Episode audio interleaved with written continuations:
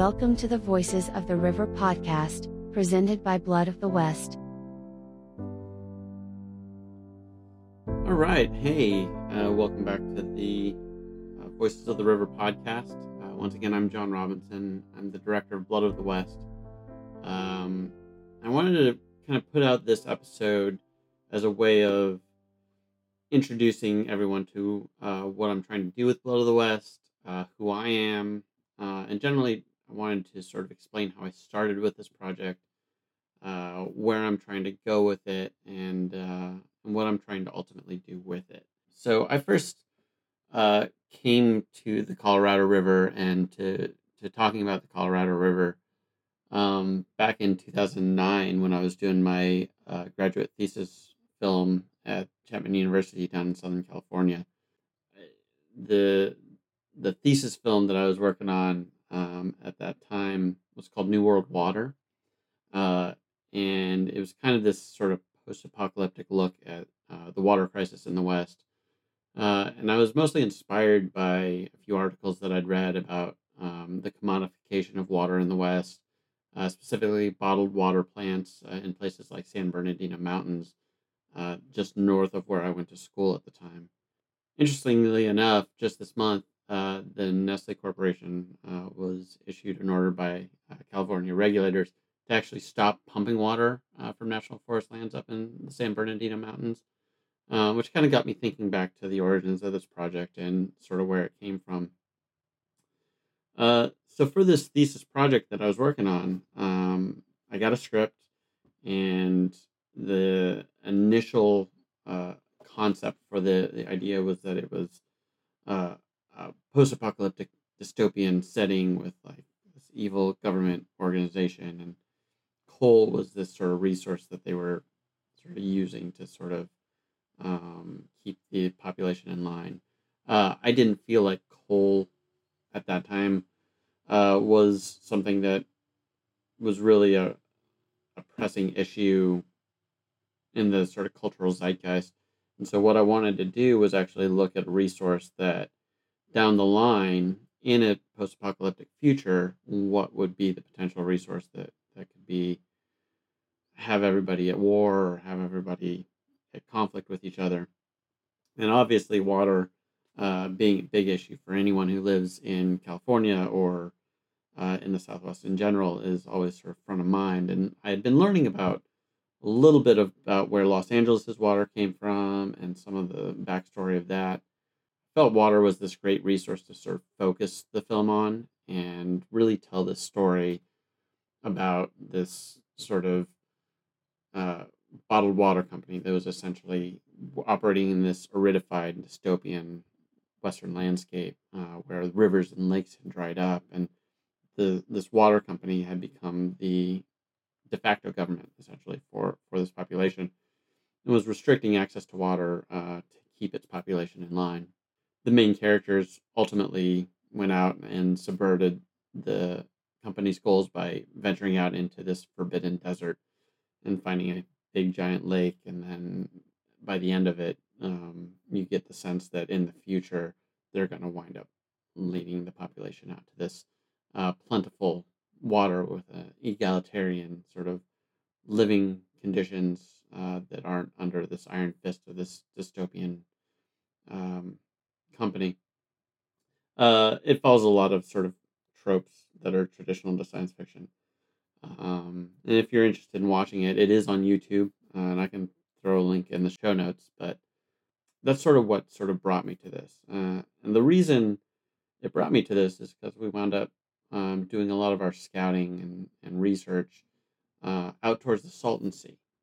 Uh, and if you don't know where the Salton Sea is, it's in Southern California, um, in the middle of the desert, kind of in the middle of nowhere. Um, and it's the largest inland sea in North America, uh, and it's kind of artificially created.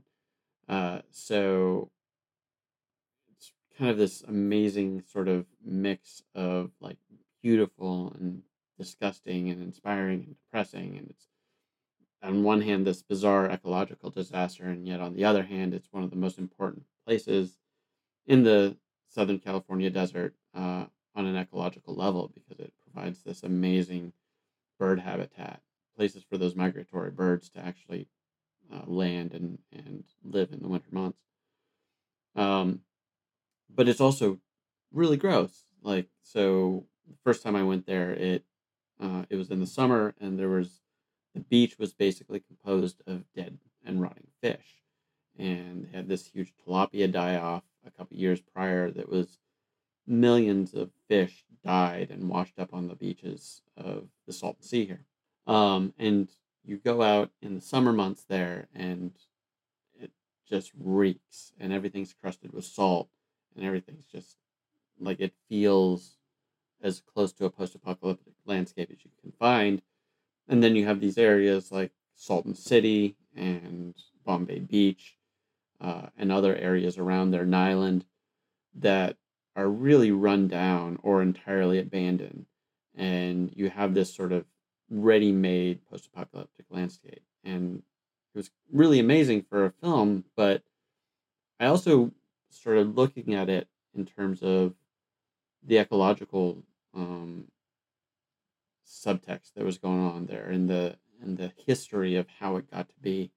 I was hearing these stories, and we wound up shooting at a greenhouse, uh, and it was a hydroponic greenhouse, and we wound up sort of talking about water reuse and the the increase in salt, salt and selenium that happens with water reuse, and and they they were telling me how you know all the water that they get in that huge agricultural zone in the Imperial and Coachella valleys is water from the Colorado River, and that the Salton Sea actually was created through a series of accidents and floods in the early 1900s that basically flooded this entire inland sort of bowl in the desert with water. And then that water has nowhere to go. So it either evaporates or it gets fed by sort of waste runoff from all this farmland. So you get a lot of fertilizer in there. You get a lot of um, all these sort of chemicals and, and things that have sort of, and then salt and selenium sort of build up from underneath. And so you get this really kind of toxic environment. And it's really kind of fascinating where it's sort of one ecological disaster and human disaster in the early 1900s, which was this flood, has then repeatedly compounded itself over time um, at this location in the Salton Sea. Now, this is a long way of sort of getting to to ha- where the Salton Sea was sort of the impetus for my interest in the in the Colorado River. Now, prior to shooting my thesis film, I kind of thought about the Colorado River in the way that I feel like most people do. You know, I knew the Grand Canyon. Um, I hadn't been there at the time, um, but had this sort of vision of this orange river flowing through big red rock canyons that it, had carved over millions of years. Um, or the Hoover Dam, you know, was this other thing. Whereas, like in middle school, like they teach you, oh, the Hoover Dam is this great sort of testament to American uh, resiliency and ingenuity and engineering and technological masterwork. And you know, prior to to doing research for the film in 2010, and then later as I've been a photographer out in the West, that's kind of how I saw the the Colorado River. Um, and then you know, as I was working on this film, and as I was sort of doing research on the Salton Sea, I realized that really the the formation of the Salton Sea was actually the reason that Hoover Dam was built and that in fact the the natural water flow of uh, of the river in Southern California is this wide meander that um, for millennia had sort of covered like hundreds of miles through this reasonably flat um, desert uh, through the Mojave and Colorado de- deserts in Arizona and California um, as it heads down towards the Delta. And the Delta itself, I found, was um, originally one of this sort of most magnificent deltas in the world. It was this sort of testament to uh, biodiversity, and and there was so much life in that delta, and I found it interesting and found it fascinating that as I started reading and I read Cadillac Desert and all sorts of other things, you realize that the the water doesn't really reach the sea anymore. I feel like that's a, a big talking point that a lot of people talk about. Um, but you also realize that this this flood event in the early 1900s and this this desire to sort of tame and corral and control this sort of wide ranging river um, really not only led to the formation of the Salton Sea, but the reaction to the formation of the Salton Sea and the deaths that happened in the flood in the early 1900s were actually the impetus for the 1922 compact and the formation of the Hoover Dam. That was the reason that California wanted the Hoover Dam was uh, because of the Salton Sea. And so, in a similar way to I found myself transported to the Colorado River by the Salton Sea, the the story of of how we are managing the river really begins in a lot of ways at the Salton Sea as well. And there are other beginnings and other things that I that I look at uh, as as I've been researching this documentary. But that was a, a really big one, and that kind of stuck out to me.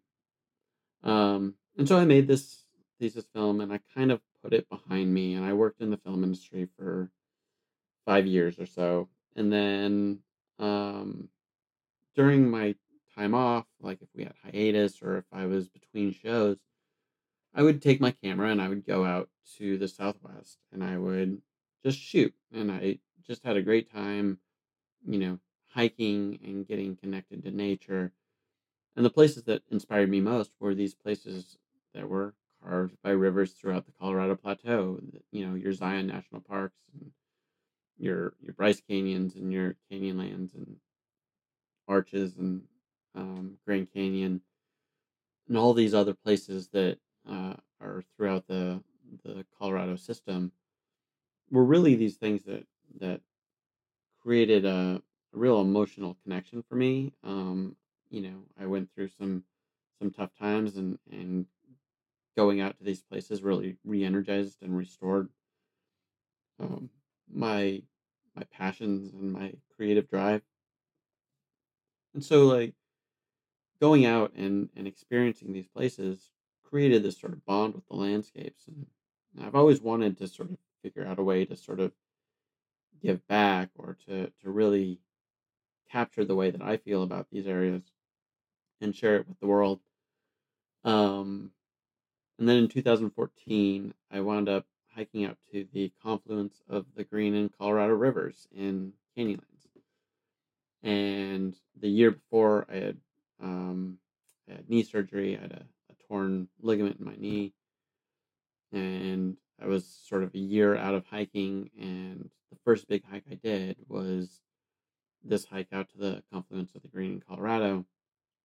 And I felt so good having hiked out to the river there you know, I sat and I and I was like, oh, you know what I'm gonna do next? I'm gonna go hike the Pacific Crest Trail. And then because that's naturally where my mind went for some reason. Um, and then I I proceeded to just keep walking that day, and I walked until sundown, and I got in like 24 miles, um, and ran out of water like halfway through, but I didn't care because it was just living and breathing amongst this amazing landscape carved by this amazing river was a really special experience for me, and it, it really stuck with me. Um, and each time I've gone back out to the confluence, I've I've had this moment of just like it's hard to explain, but it's it's this sort of epiphany moment every time where I'm like, I'm gonna do something new. I'm gonna do something bigger. I'm gonna do something great. Um, and in 2018, I believe, I went out to the confluence and decided that I wanted to make a documentary on the Colorado River. Um, because I looked at this river and I looked at the green water of the Green River coming into the red water of the Colorado. And it was such an interesting story. And I looked at uh, the canyons around me and the way they're all sort of carved by these streams that all come into the Colorado. And I really started to think about um, just the interconnectedness of everything and uh, how everything sort of ties into the river in some way throughout the Southwest. Um, and then, you know, I, I was like, oh, how could I construct this documentary? And I was like, oh, well, if I do, I could do a John Wesley Powell retrace because I found his story pretty fascinating. And I just read um, a book about, it was basically a biography of, of him um, by Walter uh, Stegner. Um, and I, I felt like Powell would be like a good skeleton. Uh, if I started at Green River, Wyoming, and came down to Las Vegas, I could then meet with people along the way, and we could tell this story about how the river's changed over time. I started I started shooting it, and I started just going out and interviewing people and connecting with people who knew the river, uh, and that's where the first episode, Robert Adler, um, it was during that research phase that I interviewed him. And as I was interviewing, I really started thinking about this interconnectedness idea and that it wasn't just one man's story along the river, you know, and it's not just my story along the river. It's not John Wesley Powell's story along the river. It's not even, you know, all the explorers who've come and explored the river, or it's not all the indigenous people who've lived along the river for millennia, or the ranchers and farmers who continue to require the river for, for water today. It's everyone's story. Uh, and it's about the headwaters in Wyoming as much as it is in the delta down in Mexico. And it's as much about the Salton Sea as it is about Canyonlands and that confluence that I found so inspiring. Um, and it's about each of these different cultures and peoples and way of looking at the river that are all part of this huge melting pot of the Southwest. These 40 million voices that all rely on this river in one way or another. And I started to think about just the way everything works together and, and how you have these small tributaries that wind up pulling soil from the land depositing in the water and then the and into the river and then the river takes the sediment downstream and it all relays the land into the water. And everything that we put into the land everything that we do to the land has an effect on the water and vice versa. Um, and i really wanted to tell that story and the only way i could think of telling that story was to tell the whole story and so i started thinking about this as a larger episodic series. And Blood of the West really is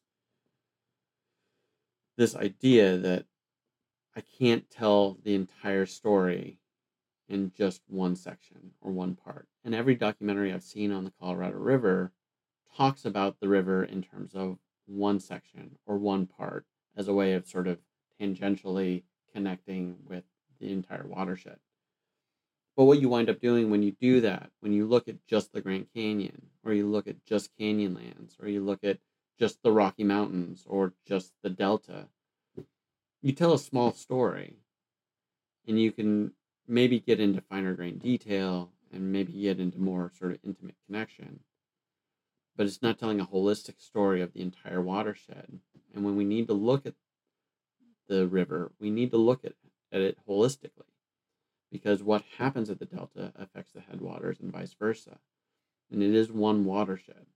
And it's something that increasingly, as I've done research and as I've talked to people and as I've connected with people, I realized that the way we've been doing things over the past 200 years, uh, before the Salton Sea disaster and before the building of Hoover Dam, all the way back to the initial expansion of Euro Americans into the West, has really been a mismanagement and it's been a, a misunderstanding of the way the natural systems of the West work, the way the ecologies work, the way uh, the hydrologies work, um, and really the way people interact with and live in unison with the land and the water.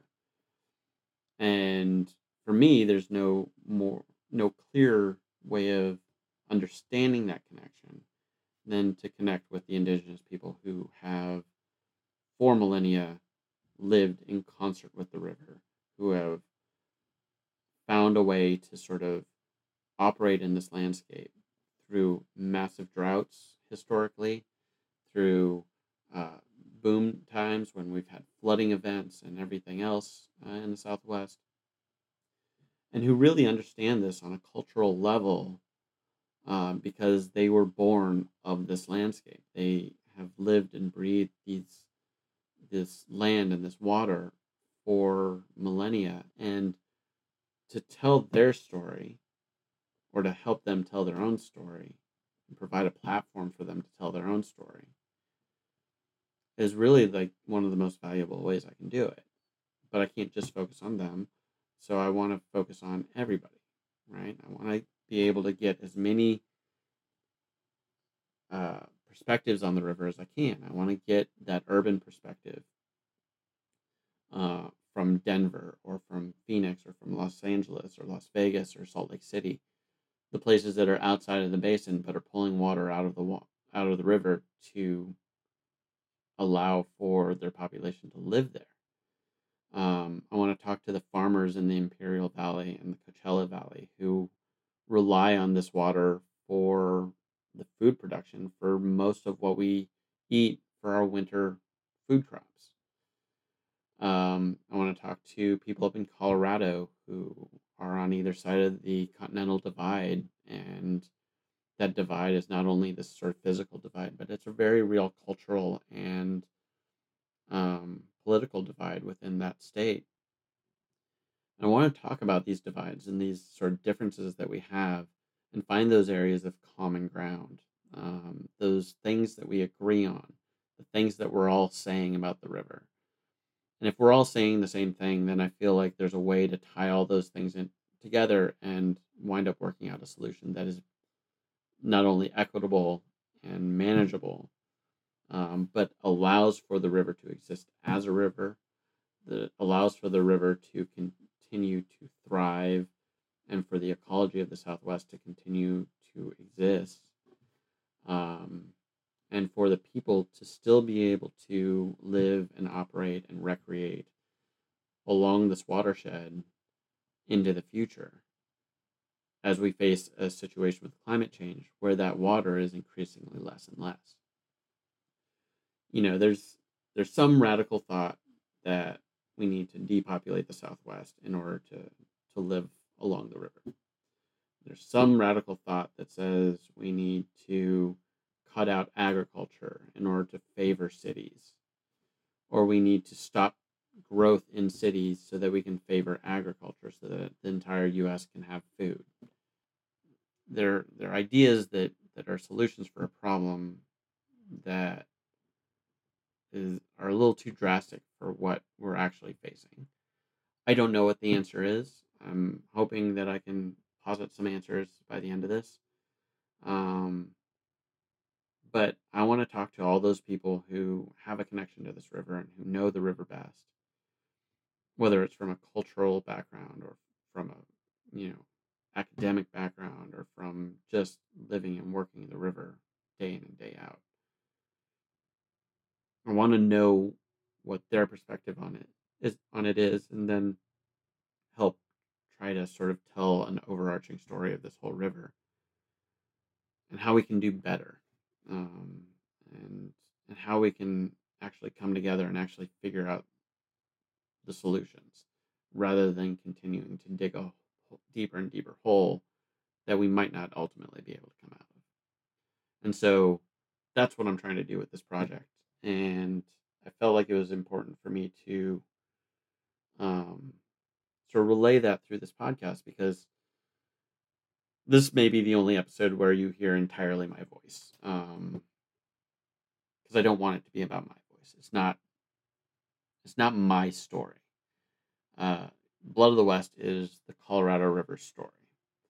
Blood of the West is the people who know the river best. It's their story. It's the farmer's story. It's the rancher's story. It's the municipal water department. It's their story. It's the indigenous people's story. It's 37 different tribes and indigenous cultures that I've identified so far that have a stake in how we use the watershed and how we treat the lands and the environment and the waters of this watershed.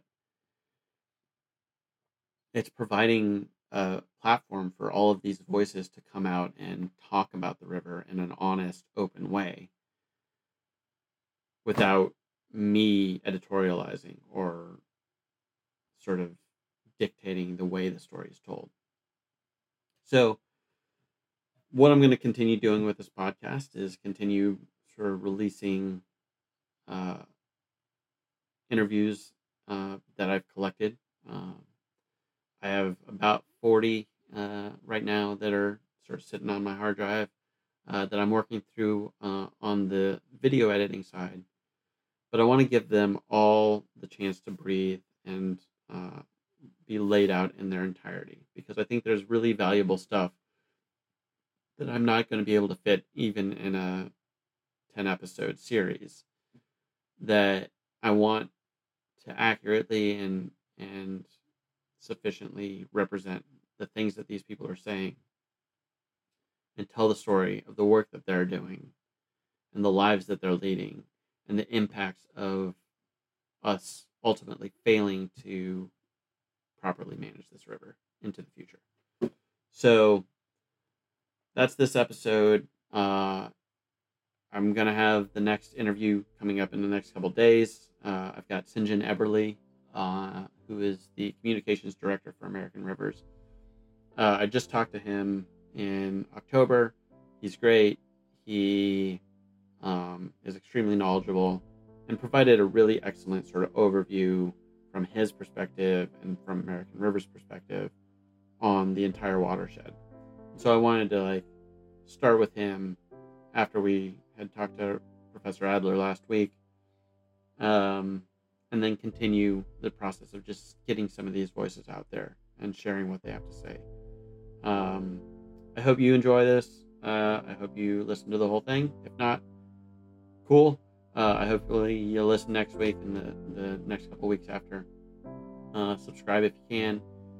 And um, follow along at bloodofthewest.com or on Twitter and Instagram at bloodofthewest. Uh, any support uh, that I get is super useful and really keeps me going uh, as I try to tell this huge story. So I'll sign off there, but uh, thank you for listening, and I will catch you soon with the next episode. For more information about this podcast or Blood of the West, visit our website at www.bloodofthewest.com. Blood of the West is a Cairnstone Films production. Cairnstone Films is operating as a 501c3 nonprofit production company. All proceeds beyond the production costs of the documentary will be directed toward the indigenous tribes of the Colorado River watershed to assist in their efforts to ensure reliable and equitable access to their ancestral lands and waters. To follow along with our production, follow us on Twitter and Instagram at Blood of the West.